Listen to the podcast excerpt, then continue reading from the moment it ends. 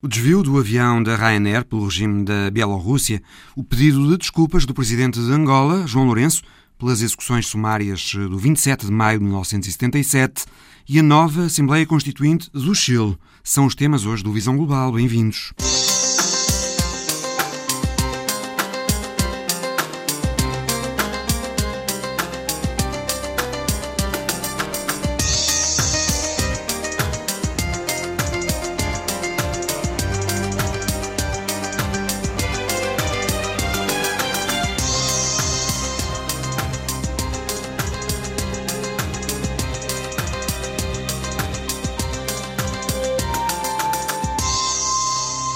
Foi o acontecimento da semana, o desvio de um avião para Minsk, na Bielorrússia, para que fosse detido um jornalista opositor ao regime de Alexander Lukashenko, uma operação aparatosa do governo bielorrusso que causou alvoroço e sobre a qual vamos já dentro de instantes conversar com o especialista em assuntos do leste europeu, José Milhazes. Mas primeiro, a imagem da semana de Paulo Dentinho. Um avião ao fundo, as malas dos passageiros espalhadas no chão, um polícia com um campo de trela no que aparenta uma ação para farejar um engenho explosivo, dois militares um pouco mais à direita, é o retrato de um sequestro de Estado ou terrorismo com o patrocínio do Estado, como referiram vários líderes europeus. Uma suposta ameaça de bomba levou ao desvio de um avião comercial numa rota entre dois países da União Europeia, Grécia e Lituânia, em direção à capital da Bielorrússia. For the first time tonight, we hear the moment Ryanair pilots were told by air traffic controllers in Belarus there was a bomb on board the flight. For security reasons, we recommend you to land in uniform. The pilots head for Minsk airport, repeatedly questioning where this mid-air threat originated, almost in disbelief. From where did it come from? Where did you uh, find the information about it from? Airport security staff uh, informed they received email. The plane landed, but it was clear there was no bomb. Uma vez em Minsk, um dos passageiros, um jornalista opositor da autocracia local, acaba detido, a sua companheira também. Ele apareceu depois a confessar ter organizado protestos em massa após as eleições presidenciais do ano passado, que deram a vitória a Lukashenko, mas consideradas por muitos como fraudulentas. Elas levaram, aliás, a enormes manifestações de protesto. De lá para cá, a repressão e as detenções em massa sucederam-se. A maior parte das organizações de média fecharam. Quase cem jornalistas cumpriram penas de prisão. Alguns ainda estão detidos. A União Europeia levou tempo, mas acabou por decretar várias sanções nessa altura, até mesmo visando o autocrata Lukashenko. Desta vez, a resposta dos vinte e sete foi mais rápida. Exigiram a libertação imediata do jornalista, voltaram a equacionar sanções, alargando-as e interditando as companhias aéreas bielorrussas de voar para o espaço da União Europeia, além de exortarem as suas empresas aéreas a evitar o espaço aéreo bielorrusso. NATO's Secretary General Jens Stoltenberg condemned the forced diversion of the Ryanair passenger plane. But did he agree with the British government that Russia was most likely involved too? I think they are very right to say that, because uh, we know the very close relationship between uh, Russia and Belarus, uh, and therefore it's hard to believe that uh, uh, the regime in Minsk uh, uh, could do uh, something like this uh, without uh, any kind of uh, uh, coordination with, uh, with uh, uh, Russia. A Rússia, que apoia Lukashenko e deseja uma quase fusão entre os dois países para assegurar e fortalecer as suas zonas de influência, acusou as capitais do Ocidente de hipocrisia. Relembrou a aterragem forçada em dois mil e treze, na Áustria, do avião do então presidente da Bolívia, perante a suspeita que o lançador de alertas, Edward Snowden, estava também a bordo. A União Europeia volta a confrontar-se com o eterno dilema em torno da melhor forma de lidar com os ditadores, até porque o elevar de tom dos europeus coincide com o anúncio de um encontro em breve entre Putin e Biden para a normalização das relações entre os dois países, em nome da estabilidade global. Há dois meses, recorde-se, Biden admitia que Putin era um assassino, mas que isso não o impedia de trabalhar com ele em assuntos de interesse comum. José Milhazes, boa tarde. Esta ação, desviar o rumo de um avião para prender alguém que vai lá dentro, não se imaginava, ou talvez só se pudesse imaginar num filme. Surpreendeu-te esta operação? Quer dizer, ela surpreendeu. Pode não ter sido a primeira na história, mas uh, surpreendeu pela forma e o objetivo que uh, foi colocado. Efetivamente, há uns anos atrás, o, o avião do presidente Evo Morales uh, foi obrigado a aterrar na Áustria para ver se dentro de, do avião iria uh, Snowden, aquele americano que fugiu para a Rússia e que tinha denunciado numerosos documentos secretos uh, no Wikileaks. No entanto, ninguém prendeu, primeiro não, não, não estava lá o Snowden e segundo ninguém prendeu mais ninguém. Aqui o que há de grave é que um avião da União Europeia, que vai de um país para outro da União Europeia, é mandado uh, mudar de rota em cima da Bielorrússia e obrigado a aterrar. E depois, a, a razão era que dentro do avião ia um uh, dirigente da oposição. Lukashenko está há trinta anos no poder na Bielorrússia e nunca teve uma ação tão aparatosa, digamos. Como compreender isto que aconteceu? Seria este jornalista, Raman Pratasevich, incómodo para o regime bielorrusso a ponto de justificar uma ação destas?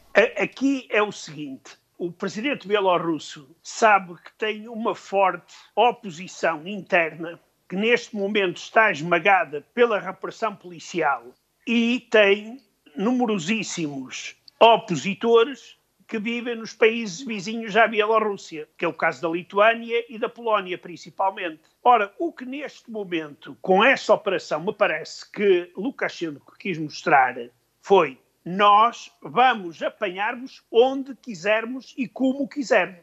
Ou seja, vocês, se não pararem de protestar, vão, mais tarde ou mais cedo, por acabar da cadeia. Nunca recorreu a uma operação tão aparatosa como esta, não é? E sempre Sim, teve alguma oposição. Uh, sempre teve alguma oposição, mas a verdade é que nos últimos tempos ele meteu dezenas de jornalistas na prisão. Um deles, esta semana, uh, morreu em condições, na cadeia, mas em condições muito, muito estranhas. E nós sabemos perfeitamente os métodos que ele utiliza para esmagar a oposição. Daí que este sinal também é um sinal para a, a oposição russa em relação a Putin. Nós, se agora começarmos a, a, digamos, a olhar para isto atentamente, nós vemos que a Rússia fez operações extremamente graves, nomeadamente o envenenamento de opositores políticos, dentro e fora do país. É isso que liga todos estes casos num só. Ou seja, que uh, Lukashenko não deveria avançar para esta operação se não tivesse o apoio da Rússia. É de admitir, uh, portanto, Zé, que Putin tivesse tido conhecimento antecipado desta ação bielorrússia ou que, como dizes, tivesse mesmo dado cobertura, apoio? Primeiro, neste momento fala-se que o jornalista Raman Pratasevich, quando estava na, na, na, na Grécia, estava a ser seguido por agentes dos serviços secretos, não só da Bielorrússia, mas também russos. E até que entrou no avião. Isto pode ainda, tem que ser confirmado, como muita outra coisa tem que ser confirmada. O certo é que a reação russa mostra que não está contra a operação. Pelo contrário. Aliás, são bem conhecidos os laços do regime de Lukashenko com a Rússia de Putin. Exato. E, além disso, a Rússia tem justificado a todos os níveis esta operação contra um dos líderes da oposição da Bielorrússia. Há aqui uma situação, Zé, que é... Não é crível que o regime de Lukashenko não tivesse antecipado que uma ação destas iria gerar uma indignação geral a nível internacional. Terá sido um ato provocatório, deliberado? Se foi um ato provocatório e deliberado, então ele só ter, pode ter partido do Kremlin e não de, de, de, de, de Lukashenko. Ou então Lukashenko está completamente louco e já não, não tem a noção do que está a fazer. Se assim for, e não depender de Putin, ele pode colocar a Rússia numa situação absolutamente uh, uh, complicada. Entretanto, depois disto houve as esperadas reações internacionais, desde logo os apelos para que se evite atravessar o espaço aéreo bielorrusso, suspensões de ligações aéreas com a Bielorrússia, consequências ao nível diplomático também, com a expulsão de embaixadores, como fez a Lituânia, por exemplo. São de esperar mais consequências para a Bielorrússia, Zé? A Bielorrússia tem mais a ganhar ou a perder com aquilo que fez? Claro que vai ter muito mais a perder. O que a Bielorrússia tem é uma coisa, é, tem por trás a Rússia que pode financiar, pelo menos parcialmente, os danos que vai ter. Mas agora fica ainda um Estado mais pária do que já era. Mais pária, mas mais dependente da Rússia. Ou seja, Putin está numa posição muito mais cómoda para integrar definitivamente a Bielorrússia dentro da própria Rússia. porque daí depende a, a obediência de Lukashenko em relação à Rússia é total, porque caso contrário ele arrisca-se a ser retirado do poder pelos próprios russos. E penso que neste momento Lukashenko está a fazer tudo para que isso não aconteça. E Lukashenko teme sempre e sabe da história que se não se portar bem, a própria Rússia poderá encontrar alguém mais aceitável para o substituir. Ou seja, agora vamos supor uma, uma, uma, uma digamos, embora esta hipótese seja um bocado difícil de imaginar, que depois da cimeira uh, Biden-Putin, que está marcada para dezasseis de junho, começa uma fase de desanuviamento nas relações russo-americanas. Lukashenko pode ser uma moeda de troca. E isso pode muito bem acontecer, não é? Pode muito bem. Uh, uh, substituem Lukashenko por um pró-russo, mas um político mais normal, que utiliza menos repressão. Mas, mas há uma linha vermelha, que é das tais linhas vermelhas desenhadas por Putin. A Bielorrússia faz parte da zona de influência russa. Ponto. Não há possibilidade aqui, enquanto Putin estiver no poder, pelo menos isso, que a Bielorrússia tenha direito de escolher o que quer que seja. Tipo, não falo em relação à NATO, porque isso vamos esquecer durante muitos anos, mas mesmo em relação à União Europeia, que é isso que, no fim de contas, pretende a Rússia em relação também à Ucrânia e à Moldávia, que é, esses países são países independentes, soberanos, mas tem uma soberania limitada. Essa limitação é desenhada pela Rússia que diz vocês não podem aderir à NATO, ou vocês não podem fazer este tipo de acordos com a União Europeia. Ou seja, são países, eu diria, semi-soberanos, cuja política interna e externa está sempre dependente uh, uh, uh, do centro da Rússia. Isto, no fim de contas, também já vimos isto durante a Guerra Fria, quando a União Soviética tinha à volta satélites que tinham políticas, tinham a chamada soberania limitada, que era a política soviética uh, da altura para com esses países socialistas. Ou seja, vocês até podem se dar um bocadinho melhor com os Estados Unidos e, e com a Europa, mas têm que saber que há linhas vermelhas que vocês não podem ultrapassar. Análise por José Milhazes. Sublinha-se também esta semana a declaração do presidente de Angola, João Lourenço, que, em nome do Estado angolano, apresentou um pedido de desculpas pelas execuções sumárias que se seguiram à tentativa de golpe de vinte e sete de maio de mil novecentos e setenta e sete. Não é hora de nos apontarmos o dedo procurando os culpados. Importa que cada um assuma as suas responsabilidades na parte que lhe cabe. É assim que, imbuídos deste espírito, viemos junto das vítimas dos conflitos e dos angolanos no geral, pedir humildemente, em nome do Estado angolano, as nossas desculpas públicas e o perdão pelo grande mal que foram as execuções sumárias naquela altura e naquelas circunstâncias. Na repressão pelo governo de Agostinho Neto, do movimento golpista, o chamado faccionismo, morreram elementos ligados a esta dissidência do M P L A, liderada por Nito Alves, mas também inocentes, como reconheceu João Lourenço neste pedido de perdão que surge quarenta e quatro anos depois e sobre o qual falamos a seguir com Manuel José Alves da Rocha, professor da Universidade Católica de Luanda. Professor Manuel José Alves da Rocha, o presidente João Lourenço explicou que foram os trabalhos da Comissão de Reconciliação e Memória das Vítimas dos Conflitos Políticos, que apenas foi criada em dois mil e dezanove, que encorajaram o chefe de Estado a apresentar agora o pedido de desculpas. Qual é a sua impressão? Porquê é que, na sua opinião, o pedido de perdão foi apresentado agora? No geral, no, no, no, no M P L A, eu creio que não há uma, uma assunção sincera de arrependimento uh, ou de perdão ou de pedido de desculpas.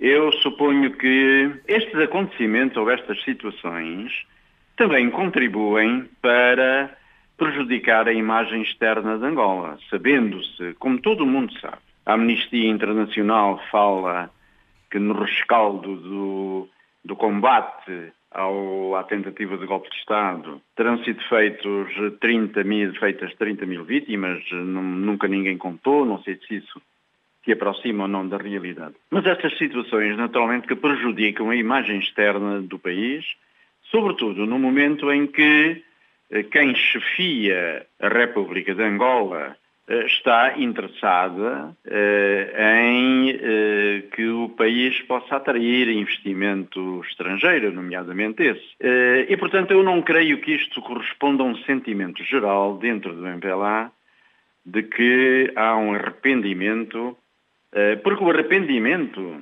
tem que vir, de facto, do M P L A.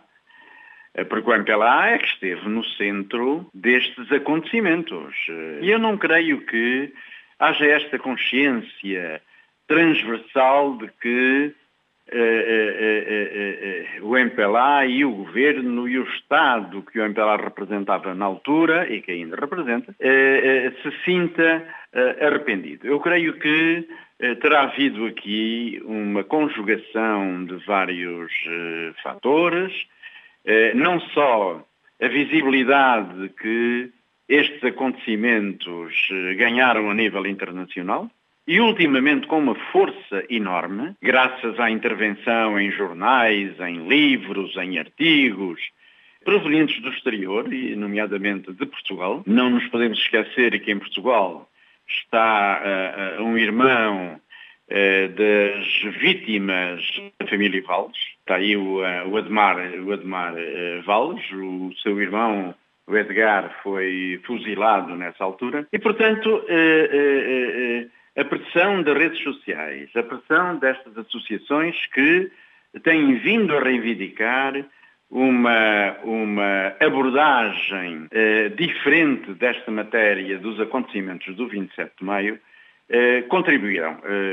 Nós também estamos num clima de maior abertura e de maior manifestação das nossas críticas e das nossas opiniões, e, portanto, isso terá contribuído para que, de facto, o chefe de Estado eh, resolvesse apresentar a versão Estado-M P L A do que é que devia ser o perdão. E eu digo a versão porque a questão do vinte e sete de maio foi misturada com aquilo que a comissão que foi criada para a abordagem dos... Eh, dos efeitos dos conflitos políticos em Angola. Temos agora uma, uma designação mais, mais ampla, eh, terá aproveitado esta circunstância, muito embora se tenha referido de uma maneira eh, eh, específica ao vinte e sete de maio. Mas, de qualquer maneira, eh, foi um passo. Agora, eu não creio que tenha sido um passo completo. Porque, porque o Presidente também disse que não é hora de apontar o dedo e procurar culpados.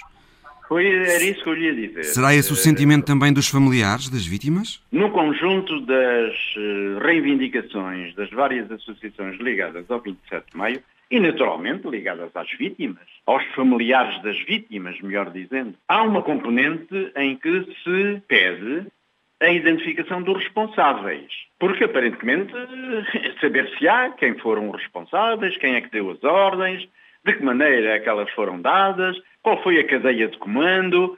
Eu creio que tudo isso eh, eh, deve estar registado. E o Presidente eh, da República, no seu pronunciamento, foi claro, dizendo que não está na hora de se procurarem culpados e, portanto, reduziu uma parte do, das reivindicações. E, portanto, eu acho que eh, isto não irá parar por aqui, eh, suponho eu. Uhum. E há quem diga que Uh, uh, o M P L A tem todos os dossiês relativos ao vinte e sete de maio. Quando, em princípio, estando uh, ou fazendo nós parte de um país e de um Estado organizado, estes dossiês, em princípio, julgo eu, não deviam estar no M P L A. deviam estar nas instituições do Estado, nas instituições públicas e possivelmente serem abertas a consultas. E, portanto, para lhe dizer que uh, uh, foi um passo, mas que não vai satisfazer na íntegra aquilo que os familiares das vítimas pretendiam que fosse satisfeito. Professor, o presidente João Lourenço disse que a confiança superou o ceticismo relativamente aos trabalhos da Comissão de Reconciliação. O que lhe pergunto é qual tem sido o sentimento da sociedade angolana relativamente à forma como têm decorrido os trabalhos da Comissão de Reconciliação em memória das vítimas dos conflitos políticos? Olha, eu tenho a impressão que o sentimento, a percepção, não é integralmente positiva. Portanto, esse é o ponto de vista do senhor Presidente da República. Quem está a coordenar essa comissão é o Ministro da Justiça e dos Direitos Humanos. Mas, por aquilo que me apercebo, não há uma aceitação. Até porque ter-se misturado acontecimentos políticos, que eu não quero duvidar que tenham sido relevantes, com outros muito mais relevantes e que fizeram uma ferida profunda na sociedade angolana, há eh, eh, opiniões no sentido de que houve aqui, de facto, um, eh, problemas psicológicos Na, nos filhos e netos das vítimas do vinte e sete de maio, eu não creio que uh, uh, a percepção em termos de sociedade e de sociedade civil seja exatamente aquela que o senhor Presidente da República referiu. Uh, e vamos ver agora as, uh, as reações que se seguem, que se vão seguir, uh, porque as pessoas continuam uh, a, a pensar que houve agora este passo dado, mas que isto não esgota uh, uh, o problema das feridas e dos sentimentos de, de desgaste causados nas, uh, nos descendentes das vítimas do vinte e sete de maio. Professor Manuel José Alves da Rocha, esta semana a Procuradoria-Geral da República de Angola emitiu um comunicado a anunciar a apreensão de muitos milhares de dólares e euros metidos em caixas e malas, e a apreensão também de viaturas e habitações, num processo em que são investigados elementos das Forças Armadas próximos da Presidência da República. Pergunto-lhe se sente que se está realmente a fazer a luta contra a corrupção que o presidente João Lourenço prometeu em Angola. A corrupção aqui continua, e por factos muito simples. O presidente João Lourenço, quando tomou posse, no seu discurso, a tomada de posse, que foi um discurso que na altura foi visto com muita expectativa, com muita esperança, ainda que alguns analistas angolanos duvidassem da possibilidade de muitas das expectativas criadas pelo presidente João Lourenço se pudessem vir a concretizar. Porque nós temos aqui uma máquina burocrática, e mesmo em termos do M P L A, a máquina a, a, a do M P L A é uma máquina que tem a, a, muitas derivações, muitas coisas imbrincadas, a, a, complicadas. E quando o, o, o senhor Presidente fez o discurso da tomada de posse, a, a, muitas pessoas julgaram que ele tinha o M P L A nas mãos, dominava o M P L A, tinha a possibilidade de reestruturar e reorganizar por dentro o M P L A. Eu respeito essas tentativas, nomeadamente com a renovação de alguns membros do Secretariado do Buro Político, do próprio Buro Político e do Comitê Central. Mas, aparentemente, não estamos a ver os, os resultados. E, portanto, a identificação desta situação nos serviços de segurança da Presidência da República, Uh, mais tarde ou mais cedo, isto tinha que, tinha que ser descoberto, tinha que vir ao, ao de cima, não é? Quer dizer, isto não podia continuar escondido durante muito tempo. E eu não sei muito bem o que é que pode vir a acontecer daqui para o futuro, se realmente a Procuradoria vai a fundo, porque estamos a falar de generais, estamos a falar de generais, de uma estrutura militar. Eu não sei até onde...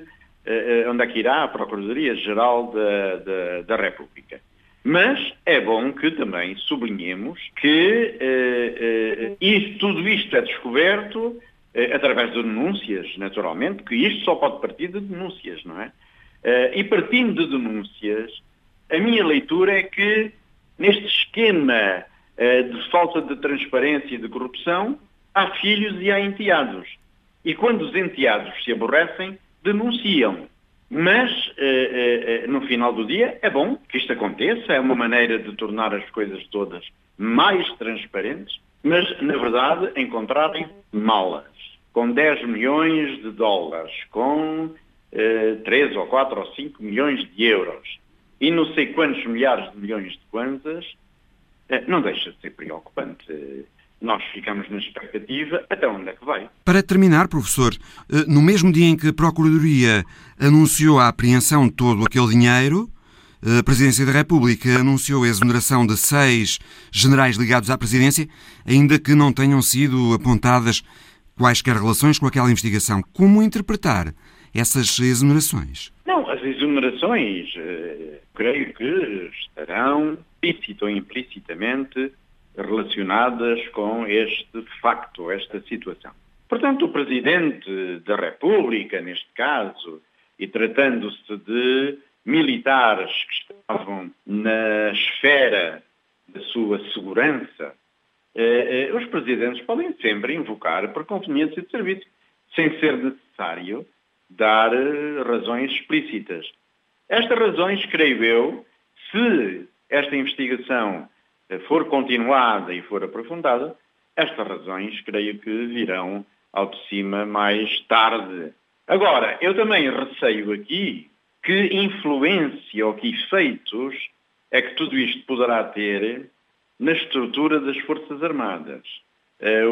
Nos quartéis, os militares defrontam dificuldades. Há questões relacionadas com a disponibilidade de dinheiro que os militares, numa situação de necessidade, possam cumprir com as suas obrigações e os seus deveres.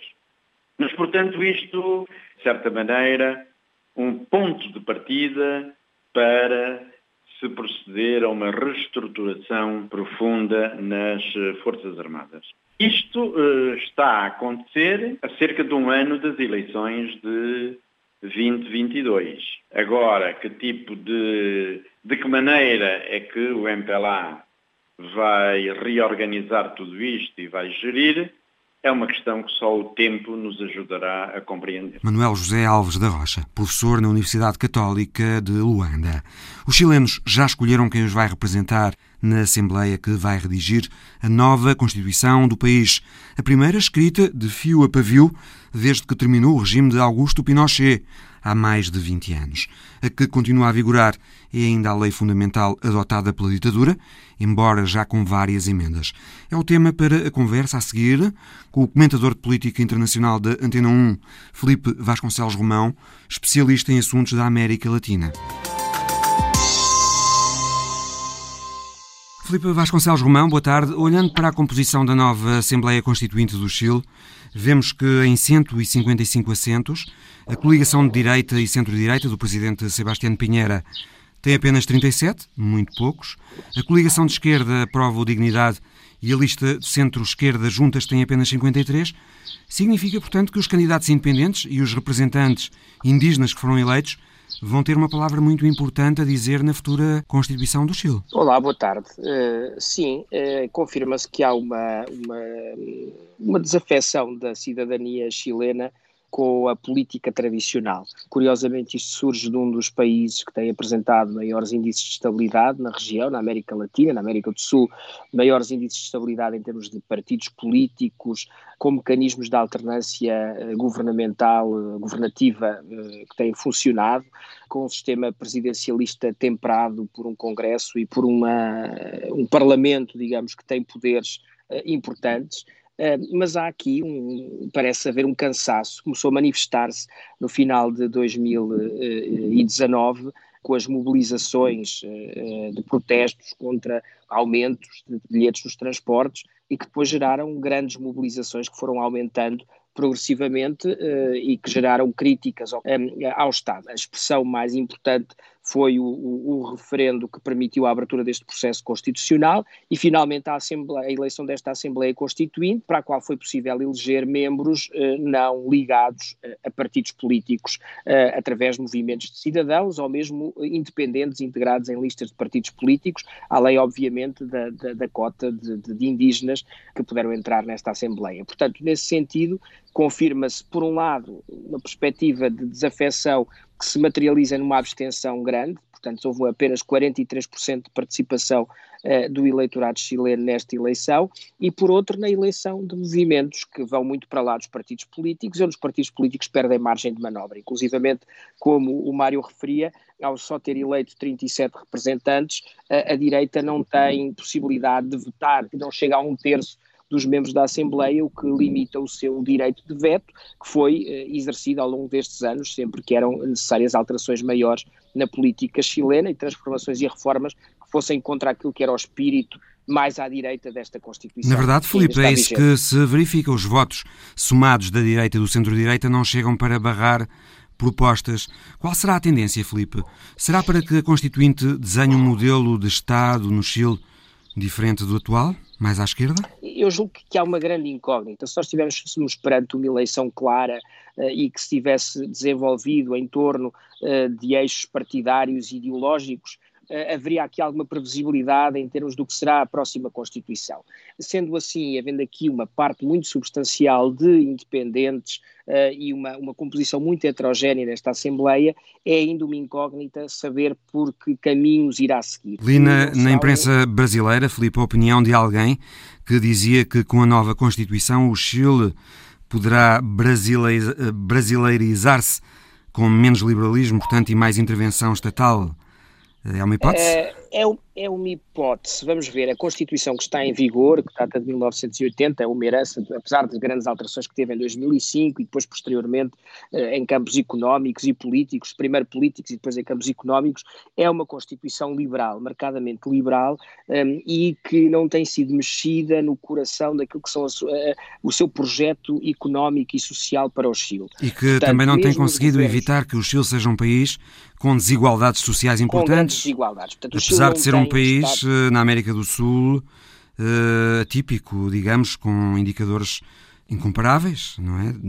Por exemplo, sim, o Índice sim, de Desenvolvimento sim. Humano.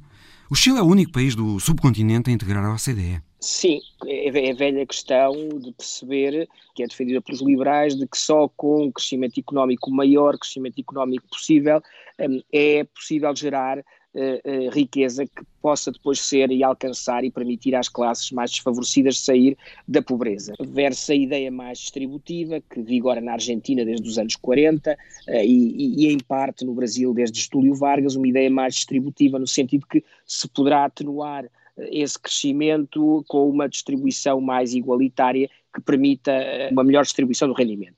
Agora, de facto, o primeiro caminho tem sido trilhado pelo Chile, portanto uma linha mais liberal, que tem de resto sido um liberalismo que se espelha não só do ponto de vista interno, mas também nos acordos internacionais de comércio internacional. O Chile cobre mais de oitenta e cinco por cento do mundo com, em termos de produto interno bruto, com acordos de livre comércio com esses países, um, e, e isso manifesta-se depois numa vasta oferta, num grande dinamismo da economia, numa grande capacidade de atração de investimento estrangeiro. O grande receio aqui está, um, é nessa ideia dessa possível brasileirização, será talvez a ideia de uma Constituição que tente construir um Estado social através de mecanismos protecionistas e de mecanismos de distribuição, digamos, há quem fala até nos riscos de uma, de uma, não de uma brasileirização, mas de uma, de uma ideia, de, uma possível, de um possível caminho para uma tendência venezuelana. Julgo que isso não é, não é, não é essa, não será esse o caminho, uma vez que os chilenos sabem e têm noção do valor e da importância do que tem sido o seu percurso e as conquistas económicas dos últimos anos, para que o Chile seja uma referência em termos de riqueza, em termos de desenvolvimento também eh, na, na, na América Latina, agora que muito provavelmente as coisas não ficarão como estão neste momento. Eh, e dentro desta Assembleia muito heterogénea, é possível eh, que haja aqui uma tendência no sentido uh, de, uma, de, uma, de um atenuar do liberalismo, que em algumas etapas recentes do Chile chegou a, a tocar o, o ultraliberalismo em termos de, de, de desenvolvimento, em termos de modelo económico, que esta linha venha a ser atenuada, mas que de resto já foi pelos governos Bachelet e pelo governo de Ricardo Lagos também, desde, desde dois mil, que a, a parte da coligação que esteve no poder mais tempo, de centro-esquerda, teve o seu, o seu, a sua ala esquerda do Partido Socialista no poder, dois mandatos de Bachelet e um mandato de Ricardo Lagos, a que atenuou e que desenvolveu algumas reformas no sentido de uma maior intervenção por parte do Estado, mas agora os desafios vão ser maiores e agora é possível que se procure constitucionalizar um, alguns elementos, alguns direitos sociais que visem limitar esse tal liberalismo reinante desde o período de Pinochet. O Chile, quando regressou à democracia depois de Pinochet, não fez o que seria normal, que era redigir uma nova Constituição. Os chilenos preferiram ir emendando a Constituição de Pinochet uhum. até onde foi possível. Terá sido porquê isso? Bem, porque havia uma tutela. Quando, por exemplo, a ditadura argentina colapsou com a Guerra das Malvinas uh, e, e, e caiu por si, uh, uh, no caso de Pinochet, no caso da ditadura chilena, foi Pinochet e foi a junta militar que entendeu. Depois da aprovação da Constituição estabeleceu-se um limite ao mandato e depois, em oitenta e oito, Pinochet procura forçar uma continuação sua, determinado esse limite temporal inicial, que lhe permitisse prolongar-se até ao final dos anos noventa, até mil novecentos e noventa e sete no poder. Ora, o que acabou por acontecer é que Pinochet perde esse plebiscito, esse referendo, que é feito em mil novecentos e oitenta e oito, mas obriga, e a força que as Forças Armadas tinham naquele momento no país, permite a Pinochet continuar como uma tutela até, até também mil novecentos e noventa e oito, como comandante supremo das Forças Armadas, mesmo já com presidentes da República civis eleitos democraticamente. A Constituição é, ainda isso, continua por mais vinte anos. Portanto, a Constituição prolonga-se, a tutela militar vai-se prolongar e só vai terminar depois em noventa e sete, noventa e oito, com a saída de Pinochet, que mesmo assim continua como senador vitalício. Essa tutela vai-se apagando, depois quando o ditador é detido em, em, em Londres, e não é, depois acaba por não ser extraditado para a Espanha e regressa ao Chile, Um, e, vem, e morre depois, oito anos depois, em dois mil e seis, um, essa tutela acaba por se extinguir e inclusivamente Bachelet é dura com uh, os abusos de alguns militares que tentam levar a cabo intervenção política, mesmo familiares de Pinochet, uh, que Bachelet impõe uma ordem como comandante supremo das Forças Armadas, já presidente da República, depois, depois do desaparecimento da tutela militar. E progressivamente o que acaba por acontecer é que há uma tendência para varrer a ditadura para debaixo do tapete e uma ideia também muito uh, manifestada e muito uh, para a qual a Concertación, que é a tal coligação de centro-esquerda que esteve no poder, muito contribuiu, de não querer abrir frentes formais, apesar depois de Bachelet ter permitido uh, uh, a abertura de, de, de museus e de memoriais contrários à ditadura e de, e de espaços de memória, que de resto o primeiro presidente já tinha uh, estabelecido comissões de memória histórica. Um, agora, em termos práticos, a sociedade chilena nunca enfrentou, ao contrário da sociedade argentina, uh, nunca enfrentou uh, e nunca se mobilizou mobilizou contra, não direi contra a ditadura, mas favorável a uma, a uma, a uma catarse da ditadura. Isso, Terá isso sempre havido, Filipe, a preocupação de não hostilizar uma parte importante da sociedade chilena que continuou sempre adepta de Pinochet sim, nestes sim, anos? Sim, porque um pouco, um pouco à semelhança de uma parte da direita espanhola, a direita chilena nunca fez, nunca fez a sua catarse em relação a Pinochet, nunca fez a sua análise de, de, de, do que tinha acontecido durante a ditadura e, e, e nunca acusou e nunca foi capaz de denunciar aquilo que tinha sido o papel do ditador. Piñera é o primeiro líder a, tenta, a fazer isso. Mesmo assim, há uma parte da, da direita que, que continua eh, a defender abertamente eh, o regime de Pinochet como tendo sido aquilo que salvou eh, o Chile do comunismo e aquilo que permitiu o desenvolvimento económico do Chile, eh, mas abertamente há uma parte da direita que não, que não fez um exame de consciência no que, no que se refere a, a, a Pinochet. Algo que manifestamente não acontece, volto a dizê-lo, na Argentina ou no Uruguai. Agora no Uruguai surgiu um cabildo aberto, um, um partido uh, de, um, de um militar, de um, de um, de um antigo general, um, que também volta a não ser crítico da ditadura, mas nestes países houve uma maior, uh, uma maior denúncia Uh, e uma maior, uh, um exame de consciência mais profundo por parte da direita. No caso do Chile não, e essa direita tem tido bons resultados eleitorais, o que de certa forma demonstra que há uma parte da sociedade chilena que concorda com essa linha de não denúncia do, do, da ditadura militar. Pinochet liderou uma ditadura muito repressiva no Chile, durante a qual Morreram muitos uh, chilenos, sobretudo marxistas, logo no início da ditadura. Ainda assim, Pinochet manteve-se por uh, dezassete anos, com uma parte importante da sociedade chilena a reconhecer uh, o bom desempenho económico de Pinochet e a considerá-lo o homem que salvou a pátria ao evitar que o Chile se transformasse numa outra Cuba. É verdade que a direita foi derrotada nestas eleições para a Constituinte, mas também é verdade que a participação, quer agora, quer no referendo, do ano passado não foi famosa. Poderá significar, Filipe, que o legado de Pinochet ainda tem um peso considerável na sociedade chilena? Não, não, não sei se a, se a participação eleitoral pode definir-se em termos de uma correlação direta ou indireta com o legado da ditadura. O facto é que é, vemos isso em outros países, vemos isso em países desenvolvidos como o Chile. O facto é que quando terminou o voto obrigatório, e numa parte destes países da América Latina o voto obrigatório uh, tem vigorado, quando termina o voto obrigatório no Chile, há imediatamente um aumento abissal da abstenção. Portanto, poderia não acontecer, nós temos exemplos de países como Itália ou como Espanha, em que mesmo não havendo voto obrigatório há elevadas taxas de participação.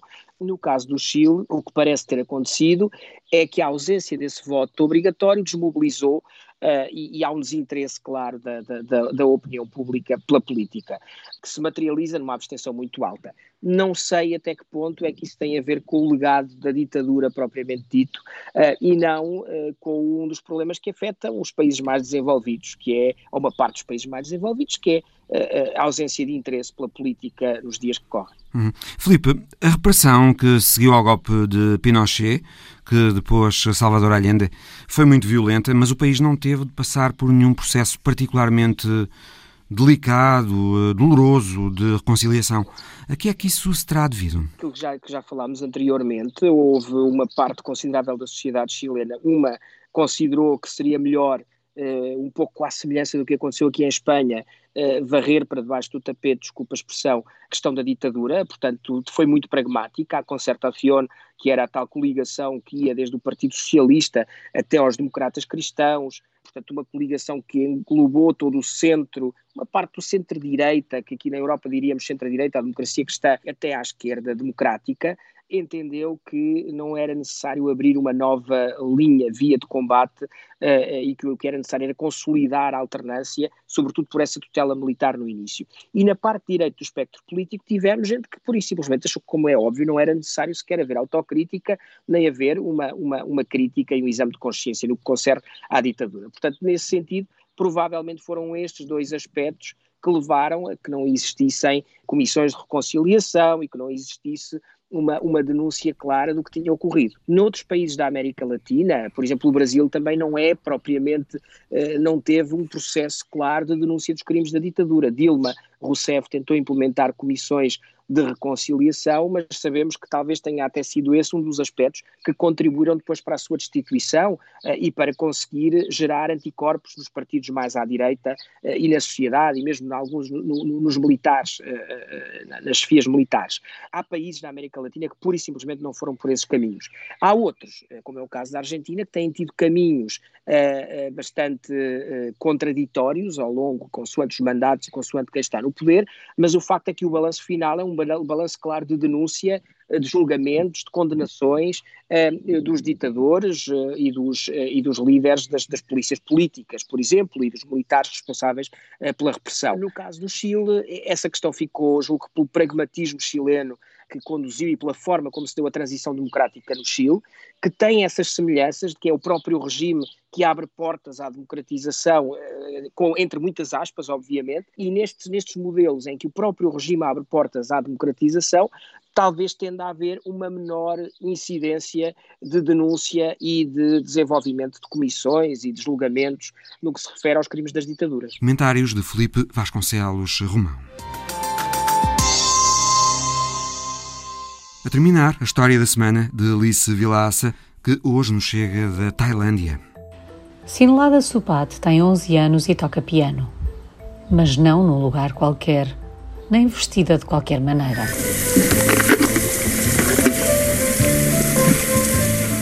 Usa um fato de jacaré ou de girafa e decidiu levar o piano para um jardim zoológico na Tailândia, para fazer companhia aos animais, quando o número de visitantes baixou devido à covid dezanove.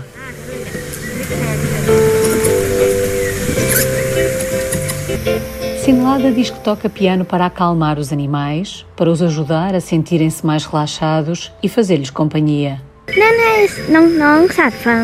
As atuações semanais voluntárias no Jardim Zoológico tailandês Khao Kheow Open Zoo, no sudeste de Bangkok, serviram também para a menina praticar ao vivo e perder o medo do palco.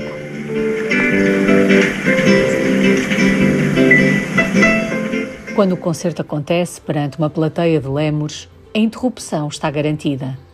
Há sempre um ou outro primata que insiste em juntar-se à artista e ficar também ele no teclado. Mas Sinelada confessa que gosta da companhia. Para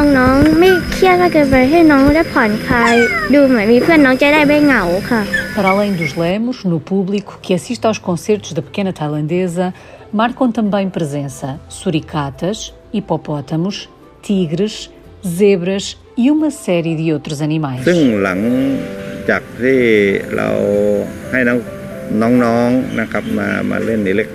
O Khao Kheow Open Zoo perdeu setenta por cento dos visitantes no último ano. O diretor do zoológico diz que os recitais de Sinelada são muito bem recebidos pelos animais, estão mais reativos e até aparecem para assistir aos concertos e ouvir música. A